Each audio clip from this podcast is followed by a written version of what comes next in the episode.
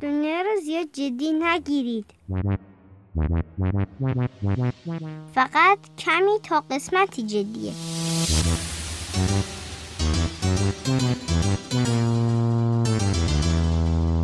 سیر تاریخی ازدواج.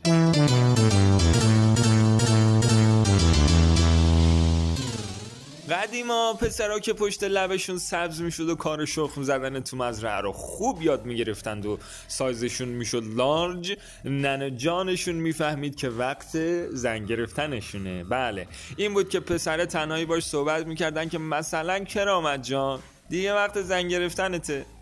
در این لحظات اگر پسر با شنیدن این جمله آب نمی‌شد بره زیر زمین و عرق نمی‌کرد اوج دریدگی به حساب می اومد و مادر حکم تیر داشت. بعد از این مرحله اگر پسر با سلامتی این مرحله رو رد می‌کرد می‌رسید به قول بعدی. حالا کی جرأت داشت به پدر خانواده این موضوع رو بگه؟ یعنی کی از جونش سیر شده که بره بگه پسرمون باید زن بگیره؟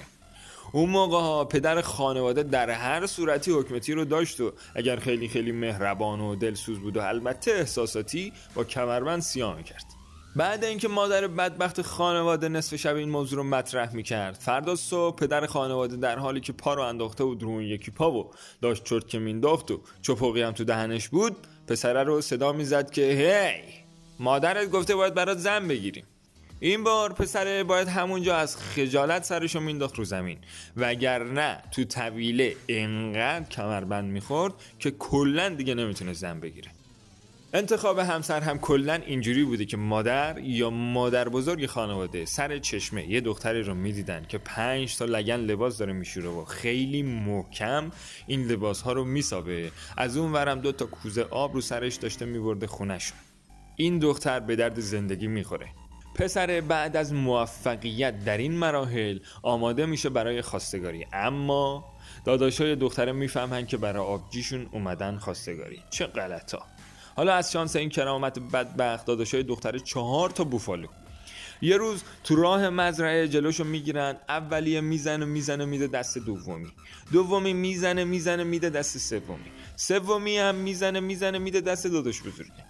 داداش بزرگ ضربه نهایی استاد رو فرود میاره بر سر این پسر بدبخت. حالا پسر آش و لاش میره مزرعه. باباش تا پسره رو می‌بینه بغلش می‌کنه. میگه آفرین پسرم دیگه فهمیدم مرد شدی برای خودتو. الان وقت زن گرفتنت. نکته مهم اینه که پسر هنوز دختره رو ندیده انقدر زیاد کتک خورده.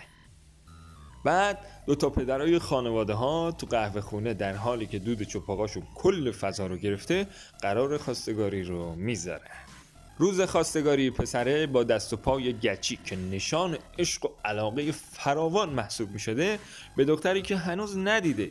با 60 نفر از فامیل میرن خونه دختره که اونا هم صد نفری میشن. دست هر کدومشون هم یه تفنگ شکاری دیده میشه. پسر آشولاش بدبخت میون 150 تا سیویل کلوف میشینه. خانواده ها تو اتاق دارن قرار مدار می‌ذارن. هنوز این پسر دختره رو ندیده یهو یه صدای از تو اتاق میاد که مبارکه. یهو 150 نفر یه شلیک هوایی می‌کنن به نشانه مبارکی. مورد دیده شده که تا پنج تا تلفات هم داشته که در خواستگاری ها تا پنج تلفات عادی محسوب می شده هنوز کرامت عروس رو ندیده. مراسم عقد هم معمولا یک هفته بعد برگزار می شد که البته بیشتر شبیه مانور جنگه می شد 300 نفر هر کدوم 30 سانتی متر قطر سیبیل و 150 سانتی متر قطر کمر با انواع سلاحهای سرد و گرم مثل دسته ویل، پارو، کلنگ و تفنگ و شکاری وسط میدون عروسی مشغول هنرنمایی هستند. پدرها هم چپق تو دهن کرامت بدبخت هم هنوز دختره رو ندیده عاقد میاد. در حالی که کرامت کنار داداشه عروس نشسته و عروس هم تو اتاق زنونه است عقد رو می‌خونه. عروس بدون دیدن داماد بله رو میگه. بعد از 300 تا مهمون اجازه کتبی می‌گرفتن تا بالاخره عروس و داماد کنار هم بشینن. هنوز ندیدن هم دیگر یعنی داماد سرشو تکون می‌داد تک تیرانداز از اون اتاقه مغزشو میتره کن پدر عروس که اجازه داد حالا داماد می‌تونه 6 تا لباس و چادر و تور رو از رو صورت عروس برداره و یه نظر عروس و داماد همدیگر رو ببینند. عروسی اون موقع هم نهایتا با یک دعوای قومی و پنج تا کشته تموم می‌شد. ولی مهم اینه که بالاخره کرامت عروس خانم رو دید. اما الان سبک های جدیدی در ازدواج به وجود اومده.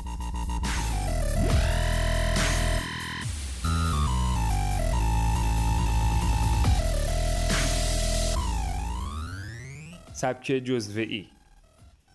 این روش بیشتر در دانشگاه ها مرسومه. پسره که کلا یه دونه 19 داره بقیه همش 20 و با تنها زنی هم که صحبت کرده مادرش بوده یه جلسه مریض میشه نمی‌تونه بیاد. یک جلسه فقط ها جلسه بعد که میاد یه جزوه میره بگیره که همینجا یهو یه تیر عشقی بر قلبش فرود میاد خاک بر سرش. چنان برق چشمای دختره که از غذا سگ هم داره می‌زنه قلب پسره رو سفاز می‌کنه که پسر ناگهان می‌بینی که جانش می‌رود. سبک بعدی سبک دور هست. در این سبک از ازدواج دختره به خاطر اینکه بعد از 16 ترم و 8 سال تونسته بود رشته مرمت گیاهان دریایی از دانشگاه فلفل آباد فارغ تحصیل بشه پاپا جونش براش یه ماشین چند صد میلیونی می‌خره که جواب این همه سال سختی و مشقت رو یه جا بده. از اون ور پسرم که باباش یه فیش حقوقی چند صد میلیونی چندرقازی داره یه وام چند صد میلیونی بدون کارمزد می‌گیره برای پسرش. که چی بشه؟ که ماشین بخره معتاد نشه بیفته تو جوب. این مهندس و دکتر هر شب با دوستا تو بلوارهای تهران میرن دور دور برای سپری کردن اوقات فراغتشون. بعد سر پیچ یهو پیچ میپیچه اینا نمیپیچن یه تصادف جزئی می‌کنن طوری که بلبرینگ ماشین پسر لای سگ دست ماشین دختر پیدا میشه. بعد میان بیرون پسر یه تکونی خودشون میده میگن جمعش نکرده بودم میمردیم ما. ازدواج عاشقانه این نوع زوج ها معمولا در حد طول لندهای ماشینشونه. بله. الان دیگه باباها یه روز می‌بینن پسرشون کله سحر پا شده سر میز صبونه یهو بهت میگه که بابا بابا من زن می‌خوام. یال پارمیدا رو می‌خوام. آ یال آ. بابا بعد از دو تا سکته خفیف میگه پارمیدا که پسرم میگه بیا و ببین. چه دافیه. من امروز زن می‌خوام. بابا میگه پسرم تو حالا این خانوم رو دیدی؟ شناختی داری ازش؟ پسرم میگه آره بابا چهار دفعه با هم رفتیم شمال خیلی خوش مسافرت لامصب همون که من میخوامه رله رلس پدر این دفعه دیگه کلا یه سکته کامل رو می‌زنه. خواستگاری های الان هم خیلی خلاصه برگزار میشه. چون میزان مهریه و شیربه ها جهیزیه تاریخ عقد و عروسی محل زندگی و سایر موارد قبلا توی تلگرام توافق شده و خانواده ها برای آشنایی فقط یه شب نشینی با هم دارن. مورد داشتیم طرف شب خواستگاریش. با دختر شمال بودن به صورت کنفرانس ویدیویی با مراسم خواستگاری ارتباط برقرار کردند. دوام این مدل از زندگی ها هم به اندازه گفتن به تو چه و بلاک کردن همدیگه است.